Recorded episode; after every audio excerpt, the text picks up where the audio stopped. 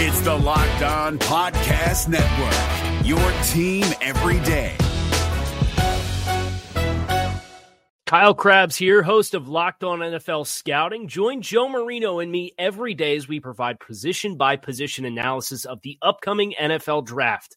Check out the Locked On NFL Scouting podcast with the draft dudes on YouTube or wherever you listen to your favorite podcasts. Welcome into the Locked On Bengals podcast. I'm your host, James Rapien. It is great to be with you on this Thursday afternoon. The sun is shining here in Cincinnati, and there is so much to get to on Twitter at James Rapien, at Locked On Bengals. Every single podcast posted at lockedonbengals.com. Also, subscribe, iTunes, Spotify, Stitcher, Google Play, and wherever you get your podcast. Did I say iTunes? If not, iTunes too. Leave us a five star review. Uh, let's start uh, with. Oh, by the way, uh, a year in the life of the Bengals. Andrew Dunn has been doing this series at LockedOnBengals.com. It's really good, and we finally got into a year where our our imaging, what we could put an image next to the the article that we have, because you only have rights to certain images on the site and, and a certain amount of them well, what goes back at some time, but 2003. He's up to year 2003. You know what that means? The year Marvin Lewis was hired. Check it out right now. It's the headline story at lockedonbengals.com. If you're new to the podcast, I'm James Rapien. I cover the Bengals for ESPN 1530 and 700 WLW in Cincinnati. Also, do this, uh, do a multitude of different things here in Cincinnati. But the one thing I'll let you know if you're listening to this podcast for the first time, you're going to get daily Bengals content. Monday through Friday, a new podcast is posted. Try to keep it fresh, try to give you guests, try to give you perspective from the players. This week, OTA started. You heard from John Ross and Cordy Glenn a couple days ago. You heard from Tyler Eifert yesterday. Jim Owczarski of the Cincinnati Enquirer, who covers the Bengals, joined me yesterday as well. And that's where I want to start today is with the Bengals and success. And I'm the biggest John Ross guy there is, right? You know that if you've listened to the podcast. You know that I'm Team John Ross. I was the day they drafted him. I was a week before they drafted him. I am today, even though he played 17 snaps as a rookie and struggled to, I guess, learn the playbook, struggled to get on the field, whatever you want to say, struggled with injuries, all of that stuff.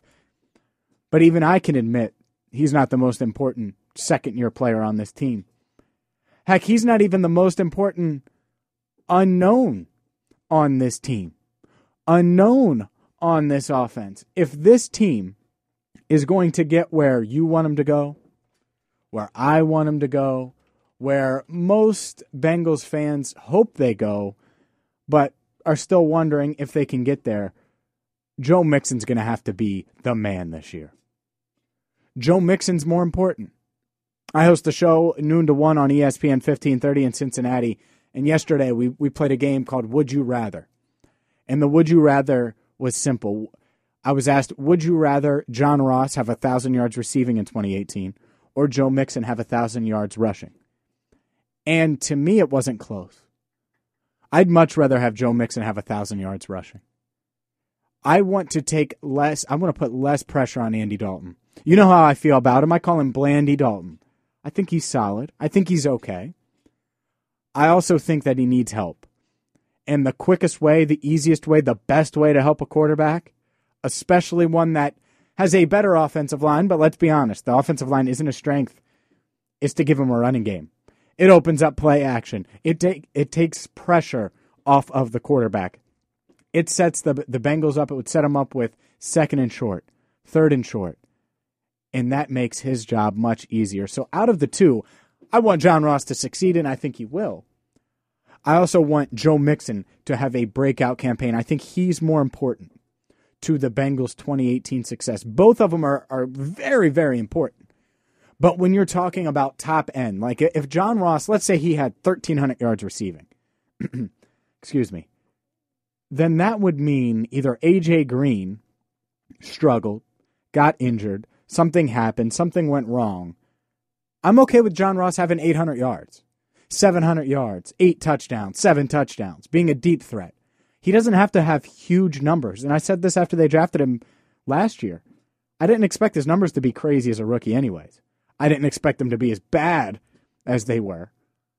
But out of the two, which one's going to be successful? And they go hand in hand. Obviously, deep threat running game, one opens up the other.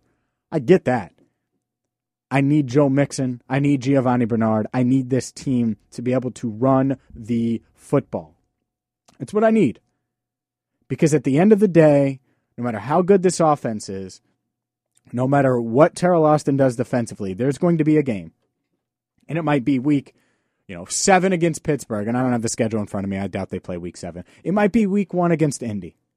Bengals up three, four minutes to go on the road. Andrew Luck just threw a touchdown to cut the the, the score to 24-21. And they need to run the clock out. And the defense is suck and win because Andrew Luck, after a poor first half because he hasn't played in forever, came out and threw two touchdowns in the fourth quarter and you just need to be able to get uh, the win on the road. That's the thing. In Pittsburgh, Heinz Field, what needs to happen? Well, you need to keep the wall, the ball away from Le'Veon Bell and Antonio Brown and Ben Roethlisberger. And while having a guy like John Ross on one side and AJ Green on the other is going to do wonders for this offense if both stay healthy all season, and I expect it to do wonders this season. I also need them to have a running game.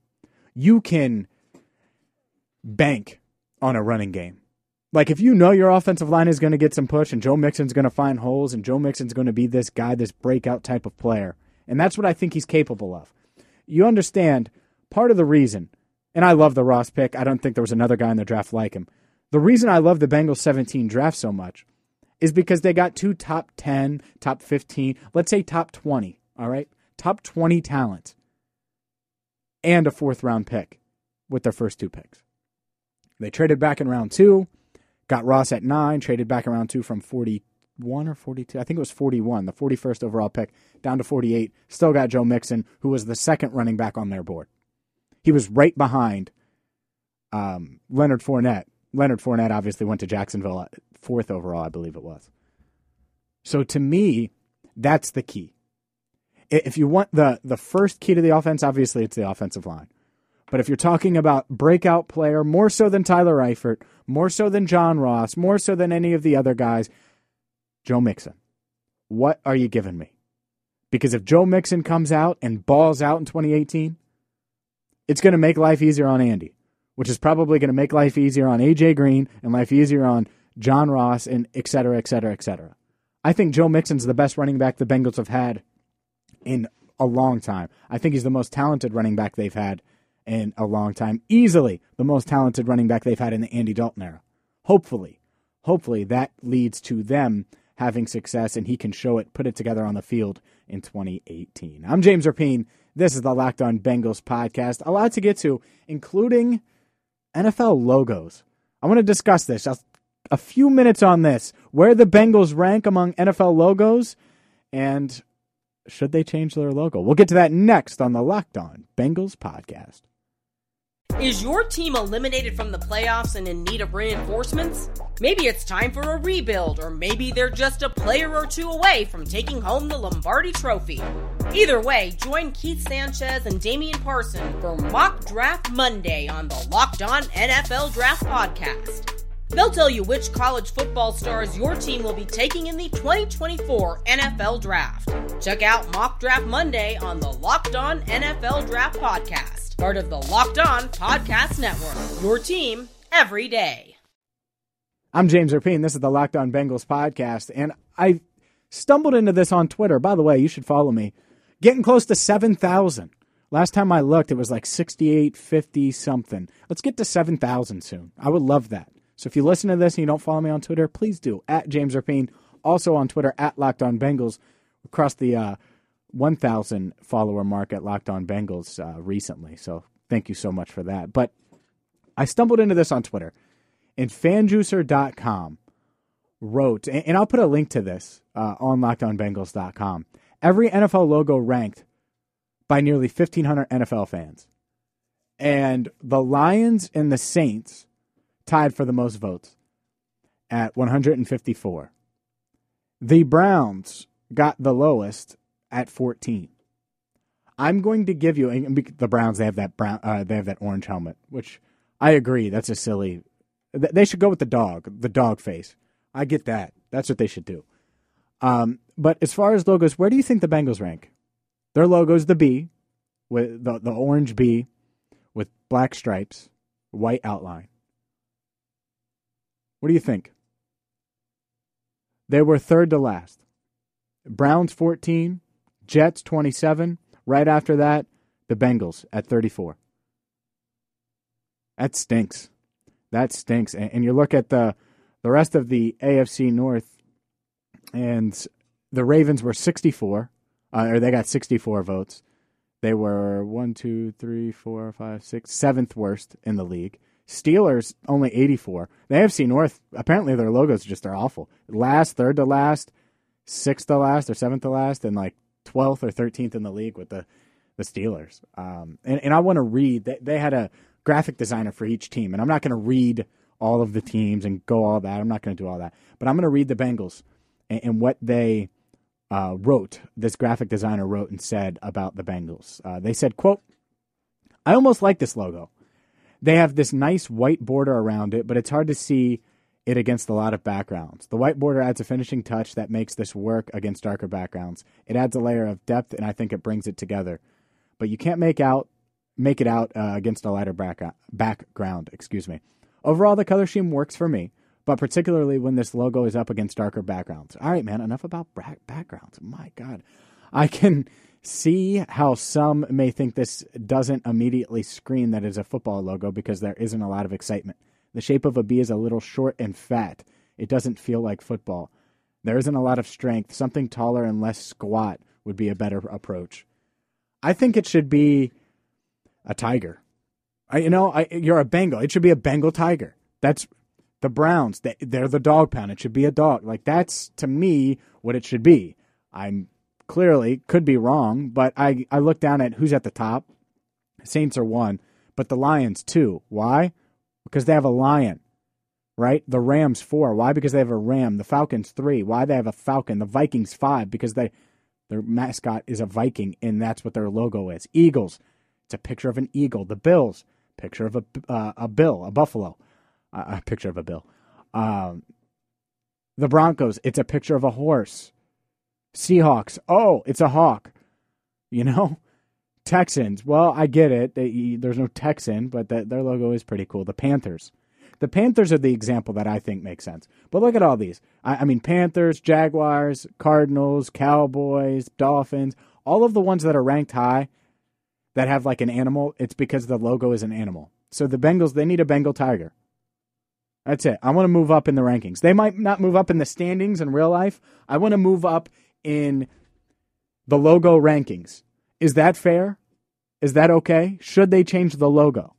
At James Rapien on Twitter, at Locked On Bengals on Twitter. You can also email me, James Rapien at ESPN1530.com. Thank you so much for tuning in today. Um, on, I'm trying to think, next week, Joe Goodberry will be on the show. Didn't work today. It was going to be today. Didn't work today. No problem at all. We'll get Joe on next week, Joe of The Athletic. And I mentioned Richie Incognito earlier. Uh, at, at some point, I, I don't know if you guys. Uh, it, it, was Monday, Tuesday. Anyway, I mentioned Richie Incognito and whether or not the Bengals should be interested in him. If you've seen the reports coming out right now. Apparently, Richie Incognito thought the government was watching him. Thought that uh, a member at the gym that he was working out at, he was working out at a Lifetime Fitness, which those are really nice. Shout out to Lifetime Fitness. Hey, endorse the show so I can go into Lifetime Fitness for free. Um, Lifetime Fitness is a really nice. And Richie Incognito was apparently working out there. He had some government stuff on his phone, according to him, and he got really paranoid that this guy was trying to get the information on his phone because he had a Bluetooth headset on.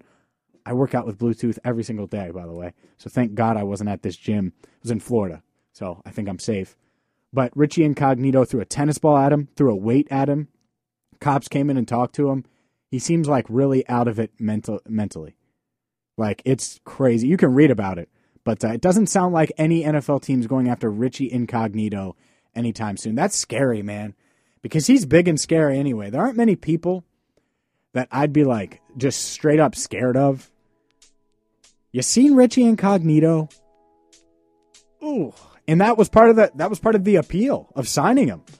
I'm like, hell, you get a big tough guy like that to play right guard for you. This offensive line, and I get why you, as a fan, tweeted about it. I get it, but I don't want someone that's not mentally stable on the line. If he's stable, all right then. Well, let's get him blocking for Joe Mixon so Joe Mixon can unleash himself this year. And Andy Dalton then will have time to throw all the deep balls. Oh, man. I dream of a great offense in 2018. Last year, I was so high on the offense, and it blew up in my face. So I'm going to temper my expectations a bit, but I dream of a, a dream where the Bengals offense is one of the best in the league. And John Ross is catching slants and screens and deep balls. Joe Mixon catching out of the backfield and making jump cuts that wow us. Andy Dalton getting time and looking like he's 2015 all over again, and AJ Green doing what he does, and Eifert staying healthy.